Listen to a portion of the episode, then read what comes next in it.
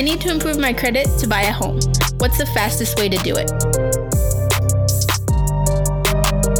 The fastest way to improve your credit is to pay your debts. And I know that that's not that's not sexy, that's not cool, but I've I've worked with a ton of people to get their their their credit reports better. And at the end of the day, guys, it's just paying off your debts. You have to lower your debts. Now, if you have a negative credit score, most likely it's because you've been late in the past and you've been late a lot. So, what you want to do is you want to get the first thing is you have to get all of your accounts current. So, anything that's past due, you have to make sure that you pay those accounts to get them current. Once you get them current, then you can either make arrangements to make payments on time, whatever it is. You can lower your monthly payments, negotiate with companies. But point number one is you have to get all of your accounts not in a past due status. So you have to bring them all current. Now, something else that helps a lot of people is, which is, is kind of counterintuitive, but sign up for more credit cards. Now, this is probably something that I'll talk about more in depth in, in a different video, but something that helped me when I was starting to build my credit was doing things like secured credit cards. The secured credit card is you go to the bank, you say, hey, bank, I want a credit card. They say, no, we can't give you a credit card because your credit sucks. So